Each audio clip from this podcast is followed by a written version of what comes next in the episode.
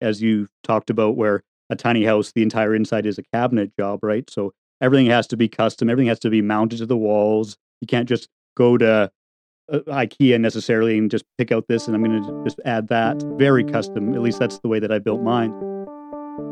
Welcome to the Tiny House Lifestyle Podcast, the show where you learn how to plan, build, and live the tiny lifestyle. I'm your host, Ethan Waldman, and this is episode 198 with Michael Bartz.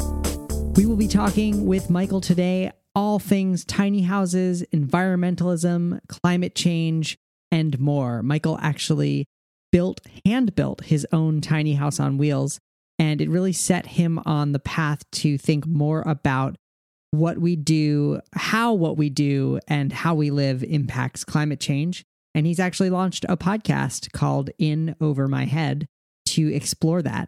And so in this interview, we will talk about the show, we'll talk about his specific tiny house and what its special features are, and more. I hope you stick around. I'd like to tell you about the sponsor of today's episode, Precision Temp. Precision Temp is making one problem to solve two issues that I know everyone deals with in a tiny house running out of hot water and heating your tiny house or schoolie. Precision Temp has made the amazing Twin Temp Junior propane tankless water heater, which provides unlimited hot water for your tiny house and hydronic heating. This means you get warm, heated floors so there are no cold spots. It's designed specifically for tiny houses and features whisper quiet operation as well as high efficiency. If you want more information on how Precision Temp can help make tiny living easier and more comfortable, visit precisiontemp.com.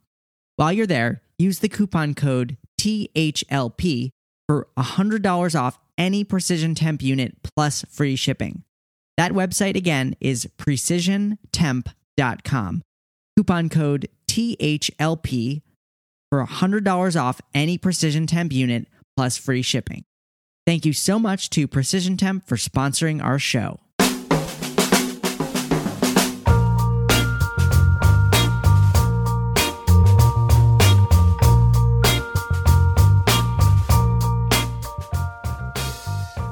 All right, I am here with Michael Bartz. Michael is an actor, filmmaker, and environmentalist.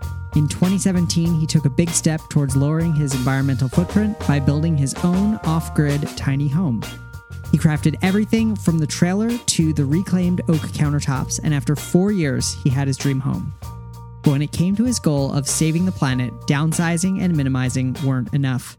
So in 2021, with funding from TELUS Storyhive, he launched the In Over My Head podcast, an interview style show where Michael talks to experts from a variety of backgrounds and disciplines about how we can all make small changes that add up to a big environmental impact. Michael Bartz, welcome to the show. Thanks, Ethan. You're very welcome. So I guess um, just coming right off the bio, um, does and this is probably a loaded question with a long answer, but does living in a tiny home make a big environmental impact? Uh, it absolutely does. Yes. Yeah. So the the fewer resources you're using as far as building material and as well as heating the space, uh, electricity, all of those things in a smaller space, you're using less of those things. So it uh-huh. does lower your environmental impact. Okay. And, and I, I wondered about that when it came to the idea of building, you know, building a tiny house with new materials versus, you know, buying a house or living in an apartment to somewhere that that has already been built, where those materials have already been kind of used used up. Yes, in in that case, it would from an environmental perspective, it would be better to use the house that already exists rather than building mm-hmm. a new house per se. Right. But um but in terms of building a new house, I guess it makes sense that that building and living tiny would be the least impact. Yeah, and and ideally, again from an environmental perspective, even finding a used tiny house and buying that, that would be the best of both worlds because you could live tiny and do it wouldn't be new any new resources. Yep. Yep. Exactly. So maybe tell tell us about and expand on your story a little bit. Um, you know, going back to 2017, um, you know, what, why were you thinking about going tiny and, and how did that take shape for you? For sure. So yeah, 2017 is when I actually, I started the build. And so about a year prior to that, I, I went through uh, a life change and I was looking at doing something different. I wanted to maybe go back to school, Uh huh. maybe buy a house. I wanted to maybe do some traveling. Uh huh. And I couldn't quite decide. And the, the idea of tiny living came up because perhaps that could satisfy all of those things potentially. I could be learning, I could be living in that space, perhaps traveling in that space. Uh huh. So eventually I decided, yes, I'm going to build this off grid tiny house. Actually, I remember the time where I, so I saved for a year, I saved $25,000 hmm and I did as much research as I could. I went to the National Tiny House Jamboree in 2016. And the point where I said, okay, I'm actually going to do this thing. I could use that money to, again to go back to school to put a down payment on a regular house, which was the least exciting part. hmm I could travel with that money, but no, I've decided to do this thing and I'm and I'm going to do it even though at the time I thought, you know, there's no guarantees because it's not a legal way to live. There's zoning issues sometimes, so it could be a risk. I could spend a lot of money and a lot of time and and someone could show up and say, "Mm, "Can't live here." Right. But I decided that anything I do is a risk, right? There's no guarantees in life, so I'm just going to do it. So I ordered the trailer parts, the axles, the metal, and I and I got to it. Wow. So you um you actually built your own trailer. I did, yeah, yeah, yeah. I would not recommend that for most people. I've been welding since I was a teenager. My dad's a journeyman welder, so even that was a big project for me. And him and I tackled it together, and he was very much going through it with me, checking my weld. So that it was more of that. I want to do as much as I can on this build, and why Yeah. not build the trailer too? Yeah, I was gonna I was gonna ask about that because from I, I don't know that I've ever spoken to somebody who either built or refurbished a trailer who who recommends it or would do it again. Yeah, definitely not for for the average builder for sure. Yeah. Uh how how long did it take to build the trailer? That was actually pretty quick. We went pretty hard. It was the spring of 2017, and it only took a few weeks actually to, Uh-huh. to build it. Uh-huh. Yeah. So, Nice. Well, that's not so bad. mhm. But you, that that assumed that you kind of knew how to build the trailer. Like did you have a set of plans? Did you have a design on paper? Like how did that all work? Yeah, we had a set of plans. I knew what um, type of steel I wanted to use. I knew everything that was going into it. Mhm. I have uh, two 7,000 pound axles, a, a dually. Yep. Uh, it's a gooseneck trailer. So, yeah, I, I knew that. So it was pretty straightforward as far as building the actual structure. Okay. A lot of it was, and actually, as you know, probably with like the Eagle trailers and such. Yep. Having a, a, a designated trailer that's built for a tiny house saves a lot of time when you're putting the house on top of it. So that was, yeah, it was a pretty easy transition. Yeah. One thing I did differently, which was nice about building my own, because I have that skill, was that I actually, so I put the bathroom on the front of the trailer and I actually built the bathroom two feet high and built that out of steel as well. Ooh. And in that way, I, because my maintenance room is underneath, so I could put my water heater, uh, my tanks, my batteries, all that stuff under there. But I didn't really know the order or how I wanted to do that. So building it in steel allowed me to leave that space kind of open and I could tweak Mhm. that a bit. And I ended up Mhm. doing access doors on the north and, and south side. And so I could just right. open that up in there. And one door is the, the whole the whole width of, of that space. Nice. Nice. So Yeah. is that conditioned space in there? Is it is it heated? Um, it is heated slightly. Yeah, it's insulated, and then the the furnace is in there, so it does heat the space. Nice.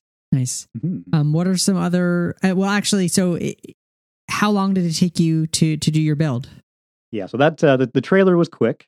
Mhm. the uh, the rest took a while. So it was four years in total, and that was three years part time. So I was still doing a nine to five job, Mhm. and so it was evenings, weekends, whenever I could fit it in. And then 2020, that spring, I decided to. It was I was done with with building. I wanted to just get it done. So I took Yep. that entire year and Yep. around other projects. Mostly was building. So and then another. I probably I put in over a thousand hours in that last year Wow. just in in building. Wow. But I like I mentioned, aside from the trailer, I made everything. I made all the furniture. I made my own hinges for the for the cabinet doors. Wow. The yeah, doing the countertop. That even that kitchen countertop probably took me two weeks of gluing the wood, sanding it, everything else. So it was a labor of love, but it took took a while.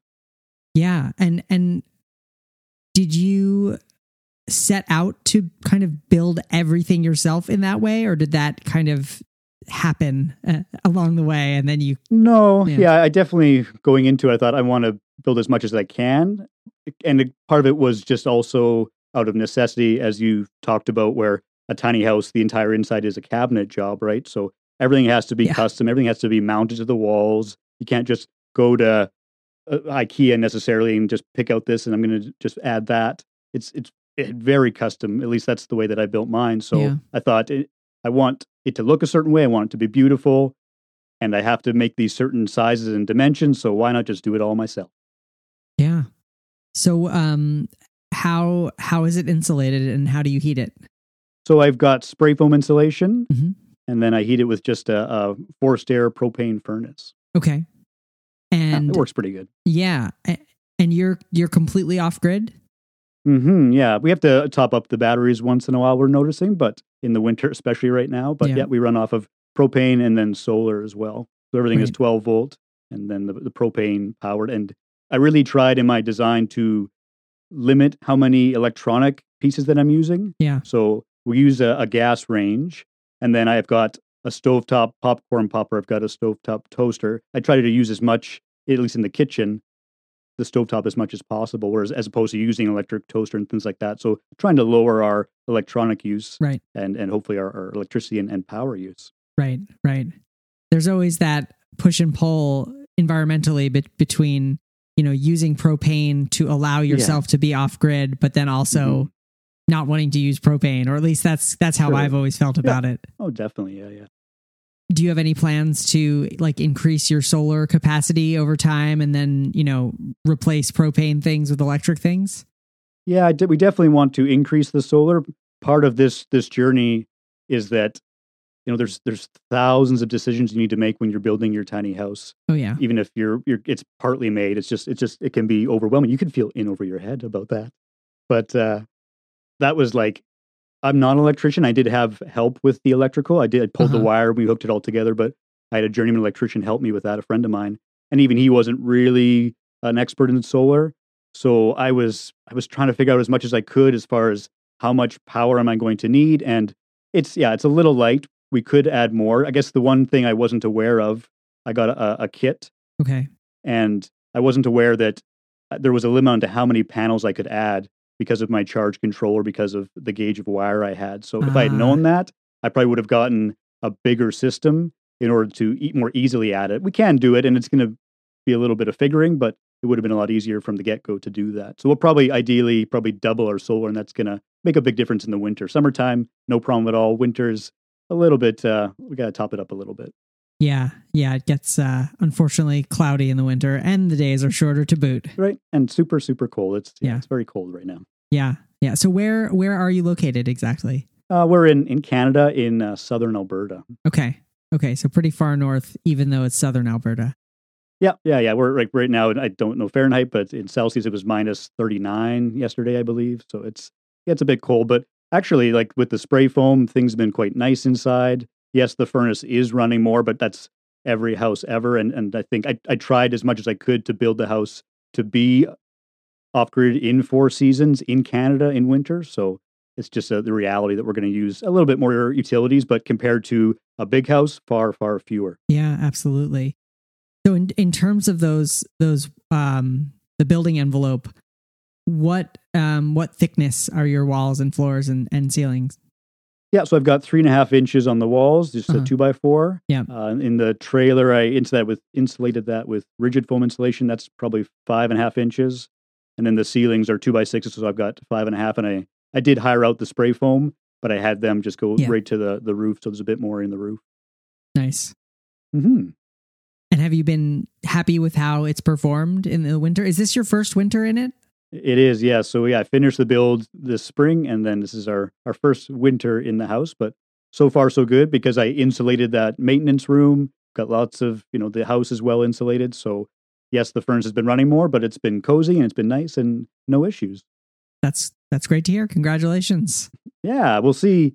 The one challenge is we we haul our water uh, from from the farm that we're living on. Okay. So I put the water from one tank outside into the tank in the house. So that's where I could see a problem. Like I was, it was about minus 15 degrees Celsius, and I was still able to to fill the tank just fine. Okay. We'll see if it's minus 30 if, if things start to freeze up, but cross that bridge when we get there. yeah. Yeah. Absolutely. That that can, water is a big challenge in the cold.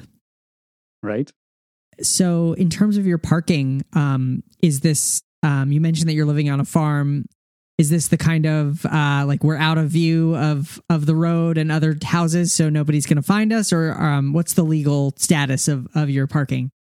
Yeah. So we are tucked away in a farm in southern Mhm. Alberta. And yeah, the, partly the reason that we ended up going out there is, was, was the zoning issues, of course, because although we I built it in the city, I just I didn't want to park it in the city because that's where my thought of like someone knocks on the door and says, "No, I can't live here." Mhm. would be more likely to happen. So we we ended up looking for a place out of town, partly to avoid that, and because we just we enjoy the country, we enjoy that Yeah. kind of quieter life. But finding the place was was quite interesting. It's a fun story, in that. So my I'll start with my dad's a musician, Mhm. and he's in his sixties, and most of his his uh, groupies are in their sixties as well, or so, or or older. And I was at one of his concerts, and he asked, "Who still gets the newspaper?" And and everyone's hands went up. And I looked at that and I thought, hmm, because I always wanted to live on someone's property where I could give back to whoever I was living with. So, and someone maybe like, yeah, senior citizen where they need their walk shovel, they need help with a few tasks where they just can't do it themselves. So I thought I'd like to build that community and relationship instead of just paying money. Here you go. Let's let's get to know each other. I can help you. You can you know put give me a place to park. So that was my thinking. So I one day just decided to put an ad in the in the local paper, and I was actually quite overwhelmed by responses because essentially because well, let me start again in that I said I didn't say tiny house, but I said trailer, and I said I'd like to park our trailer on your property, and I'll do odd jobs to pay for the spot. So essentially, they're getting free help, and, and I'm getting a place to park. So I had so many responses, Wow. and uh, a couple responded, and we went and saw them, and we liked them, and they liked us, and so we moved out there. That's fantastic. And so, when um, what kind of jobs have you ended up doing? Oh yeah, everything under the sun. Be uh, it's a it's a, a crop farm, and okay. boy, I, I because I'm a, I'm a welder, i was learned to weld. I've done some welding, fixed things. I made a fuel tank stand.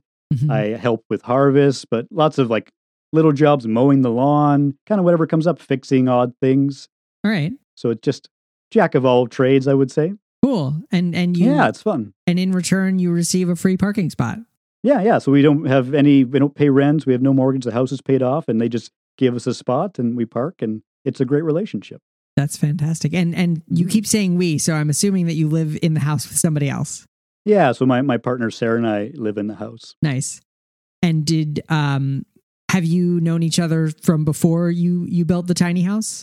No, so I actually met her in 2017. I had probably, I think I had done the framing when we met. So I, I had started the project, hmm and that's when we met to became friends, and then became more than friends. But she's always been a, she's a traveler. She's from Spain, and she moved here to to work in research. She's a Mhm. scientist, and she finished her PhD on their orchard in Spain, and she was living there, lighting the fire, heating it, things like that. So she was used to living kind of off grid, Yeah. not showering every day, things like that. So she was she was on board definitely with the project and was excited That's about awesome. about our life together. hmm That, that's great. Let's face it, most tiny house dwellers want their homes to be small but not uncomfortable. That means reliable, unlimited hot water. Precision Temp's propane fired hot water heaters reliably provide unlimited hot water, and they're specifically designed with tiny homes in mind. In fact, the NSP 550 model was installed in my own tiny home, and the reason I chose it was because it did not require a large hole in the side of my home like other RV hot water heaters. Instead, it mounts discreetly through the floor of the tiny house and works quietly and reliably. Right now, Precision Temp is offering $100 off any unit plus free shipping when you use the coupon code THLP at checkout. So head over to precisiontemp.com and use the coupon code THLP at checkout for $100 off plus free shipping. Thank you so much to Precision Temp for sponsoring our show. How did having her involved in the building change change the house at all? Uh, not a lot. I think in some ways I almost wish we could have designed it together hmm because I already had a, a plan in mind and this is where things were going to be. And there wa- at that point, there wasn't a lot of changing it. Right. We did get some cats and I had did add a few little things for the cats and tried to make it as cat friendly as possible, but it was all kind of after the fact. Um, Yeah. One one fun thing is she wanted to put a cat door in the main door so the cat could get in and out. Yeah. And I said, uh, no, thank you, because that's just going to let all sorts of air in, and it's just Yeah. I'm not putting a, a a hole in this like my fiberglass, brand new three quarter inch glass or three quarter glass door, right? No, sorry, not happening. So we started googling and looking around, and they make cat doors for apartments that go out into on like a porch, hmm and I thought that's interesting, and so I built a cat door into our bathroom window, Oh, and so she jumps onto the countertop in the bathroom, and then she jumps out. And I put a ladder outside, and she goes down the ladder. So wow. she has her little cat door. Yeah, we can open and close it. So in winter, like right now, it's very cold. right. We just close it and she can't get out, and that doesn't let any cold air out. But in summer, she's free to come and go as she pleases, which works really well. That's really cool. So, so is there a screen built into that somehow to prevent bugs from coming in or Not really. No, it's it's a regular door. It has a bit of a gap, but it's Mhm. it just swings open and closed. So Okay. it's not not really an issue. Yeah, it's just I built. I took a, an existing cat door that swings, and then I just built a frame for it and a and a, a stand on Mhm. the outside that that fits inside that window. So I just had to custom build that. Okay. Once we were on the farm, I, I figured that out. So Nice. it works really well. Awesome. Yeah, I love I love hearing about those little customizations and things that Right. people do to make their tiny houses unique to them.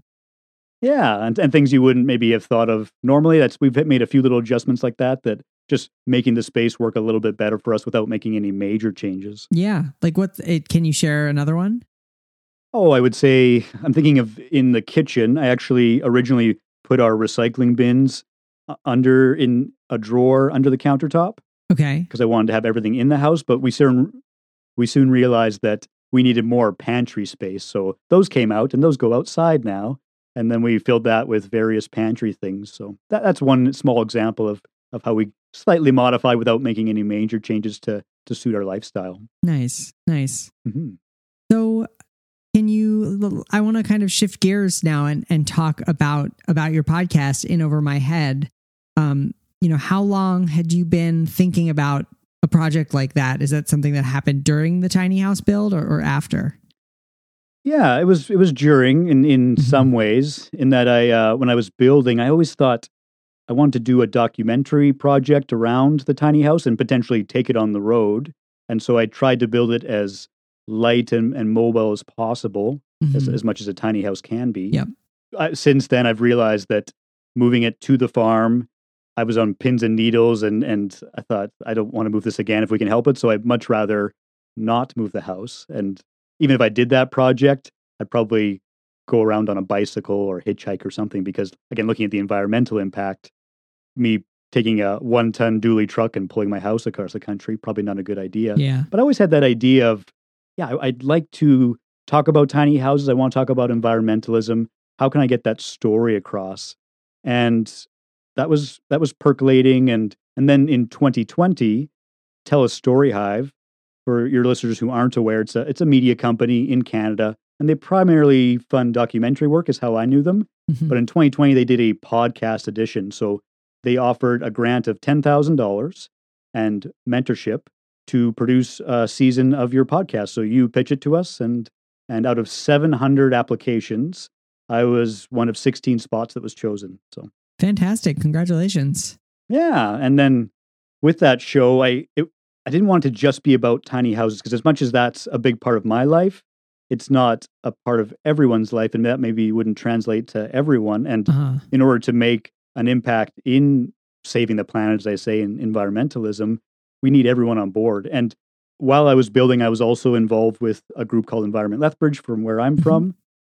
And so I was doing environmental work. And I thought, yeah, maybe I can talk about some of these stories and some of the things that people are doing. Because as I talk about in my show, feeling in over my head, the the name comes from that when thinking about saving the planet, I've you know I've downsized, I've minimized, Mhm. but then I thought I need to do these other things and I need to grow my own food and make my own clothes and hitchhike and dumpster dive and all these things. But in the end, you just you end up feeling overwhelmed because you're one person trying to make a, a, a huge change. Yeah. And so I started talking with these experts, and and the more I learned, the more inspired and the better I felt. And I thought, yeah, that that's what the show should be about. That's the show. And I pitched it to Telus, and and they agreed. Nice. So what what are some of the the small changes and things that you've learned about through through doing the season? Yeah, so season one, I talked with the local experts in Lethbridge. From Kathleen, which is the the very first episode, she talked about we talked about downsizing in tiny houses, Mm-hmm. and from her, even just a small thing, I learned that yes, turning down your thermostat that does make a difference. Even boiling uh, a kettle instead of filling it all the way up, if you just need one cup, just just boil as much as you need, right? Mhm. things like that. Just those little changes can add up for sure. With Bryce, we talk about solar power, Mhm. and he talked about not using more than you need. So instead of getting this huge solar system, figure out what you need, try to use less, and then have a system that works for that. What else did I learn? Hmm. Ooh, with uh, Mandy from Lethbridge Sustainable Living, we talked about permaculture. And she really, one thing I didn't think about in not just the house design, but where we were living was how Mhm. do how do we relate to nature and the environment and what is our impact on that and especially on the farm where are trees and where are we getting our water from and, and things like that so thinking about that and, and using the land and, and less technology can lower your environmental impact and i know not everyone can live on the in the country so we do talk about what people can do in the city as far as permaculture and, and reducing their impact that way Fantastic. Do you think you'll do a second season of the show? yeah so actually season two is is out already Oh, nice. and that's okay. all about yeah transportation i i decided instead of doing a show like like yours i, I love your show it's very Mhm. great you're doing a weekly show with different guests Mhm. and for me i wanted to focus on a specific topic and do more of a deep dive so i'm doing each season on a different topic Nice. and talking with a variety of guests within that topic. So season two is about transportation. So I I broadened my scope and I ended up talking with people from across the country. So some from the University of Toronto, some from the University of British Columbia. I had the climate change and policy analyst from the David Suzuki Foundation. And so I talked to these folks about how we get around. We talked about electric cars, we talk about public transportation, active transportation, trains, things like that, and lowering our environmental input and lowering our environmental impact when it comes to transportation. So that's what season two is about. Fantastic. Um, and how is it? Is it how many episodes is season two? I decided to go with with six episodes. I feel like that's a nice round number. So Yeah. the first season was six. So let's do another half a dozen conversations. And we can't obviously exhaust that topic in in six about thirty minute talks, but it's it gets us talking about it at least. Sure, sure. And uh, so plans for season three? Yeah, season three. So in season two, I noticed that people were talking a lot about where we get our power from. Mhm. in as far as p- electric cars and public transportation. And so I think I think I'm going to look into the grid and electricity and, and where we get our power from is is where I'm leaning. That'll be probably starting in January. Okay. And do you, you know, do you record the episodes and produce them and release them one at a time, or is it kind of like the Netflix style, like you you release all the whole season at once?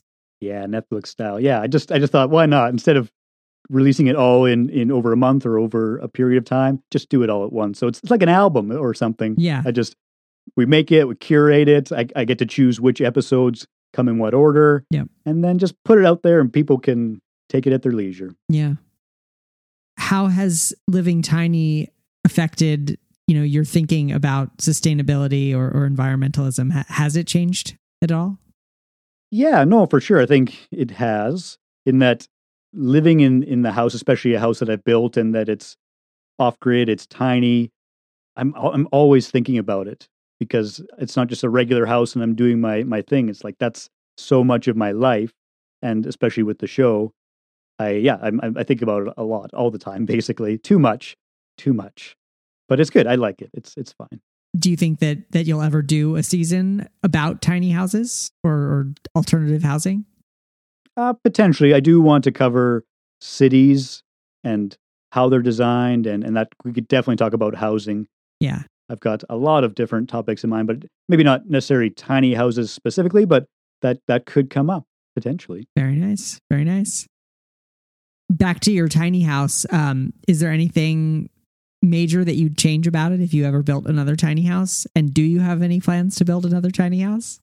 So for this first question, the only thing I think I might change or have reconsidered is that because I planned on moving it, Uh-huh. I built it within the the RV specs where it's eight and a half feet wide, 13 and a half feet tall. I built it to move.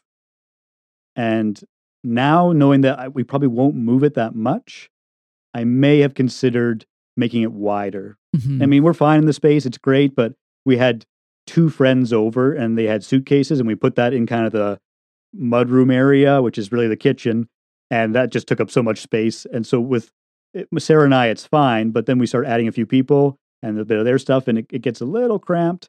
So knowing that, yeah. and I, I just didn't want to get a wide load permit and go through all that.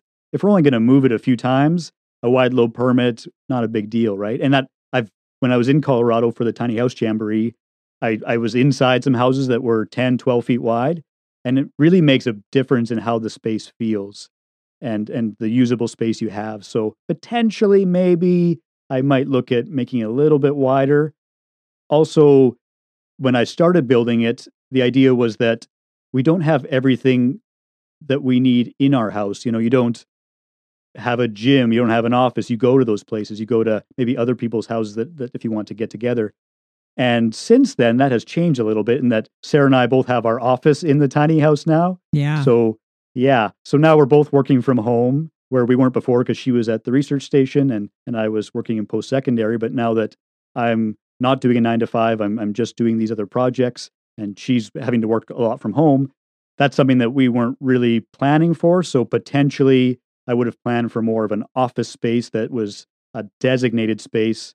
Right now we have our kind of living room that that converts into our office, which it works. It's Yeah. fine yeah. but I wouldn't want to record an episode and have her there, and it would be quite tight. Yeah. So are you recording this now from the tiny house or you, you have a different place you can go to do to do Um, I've got a, a studio in town that I'm Nice. using today because only because actually you wanted a uh, a good Wi-Fi connection, yes. and that's something we don't have on the farm.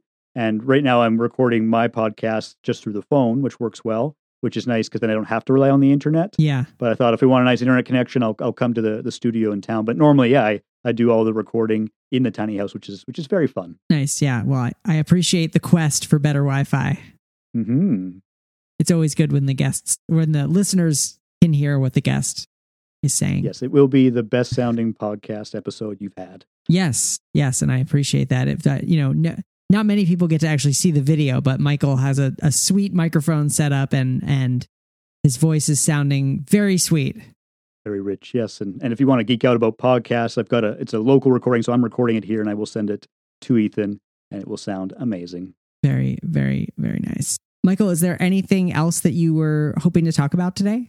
Yeah, one thing I thought about in our chat about environmentalism and tiny living was considering being off grid because a lot of people think that okay, I want to build a tiny house, I'm going to save the planet, reduce my environmental impact. I have to be off grid. And off grid is great and it's very convenient if you need to move around or you don't know where you're going to be. We enjoy the sustainability aspect of it in that then the sun is shining, we are powering everything and it feels really great to do that. Mhm. But if you're someone who is on a limited budget and you say that I want to to live tiny and reduce my impact, but I just I can't afford to live off grid. There's something you need to consider in in that you need to ask yourself a very simple question and everyone can answer it. It's where do you live? Mhm. And depending on where you live in what state, that's actually going to depend on how your power is created. So, Ethan, you're in Vermont, and actually the power is made by hydro, biomass, some solar. So, you guys are actually making renewable power and then giving that onto the grid. Whereas if you're in some other states, West Virginia, for example, Mhm. so much of their power comes from coal, and that's the same here in Alberta. A lot of our power is coming from coal. So if that's the case, then then potentially being off grid will be more environmentally friendly. But if you're in a state where your power is made by renewable energy, plugging into the grid isn't the end of the world. It's actually potentially, possibly, more environmentally friendly than you buying a whole bunch of solar panels and uh, extra things that had to be made in China and shipped and all those things. Just plug into the grid. So potentially, if you had a tiny house that either you made yourself or, like we talked about, you bought a used tiny house, you plug it into the grid, Mm-hmm. you're still doing okay. So don't be too hard on yourself if you can't be 100% off grid and you want to save the planet. There, there are other things you need to consider. And really, anyone who goes tiny is already doing so much more for the environment than living in a big house. So perfect is the enemy of good in that you can't be perfect. There's, like I said, there's thousands of decisions you have to make, and you're not going to always make the right decision. But if you feel overwhelmed about saving the planet, Mm-hmm. know that you don't have to be perfect. Live in a small house, do that. I highly recommend that. But because you're lowering your emissions, how much energy you're using, and also just living in the house for 10, 20, 30, 40 years, that's a lot less of that that you're going to be using. So don't necessarily think you have to go off grid. Look at where your power source is coming from would be my my one tip for our listeners. Fantastic. Thank you. That's that's a great tip. Thanks, Ethan. So one thing that I like to ask all my guests is, you know, what are two or three resources that helped you um, in the building or design of your tiny house that you'd like to share with our listeners? For sure. You know, I, I did a lot of my own research. I, Mhm. I a lot of books that I purchased, a lot of online YouTube channels about building tiny houses. Yeah. I think for me the biggest thing was actually going to the National Tiny House Jamboree, meeting other people who had done what I what I was about to do hmm and and actually seeing the houses because it's one thing to watch some videos and, and read some books but if, if you can if possible try to go and, and see a tiny house even airbnb you can stay in a tiny house Yeah. try to go and see them and and spend some time in some of them for me that was probably the biggest learning that i could have done Nice. That that is good advice. Going and seeing them and, and meeting other people. hmm Awesome. Well, Michael Bartz, thank you so much for being a guest on the show today.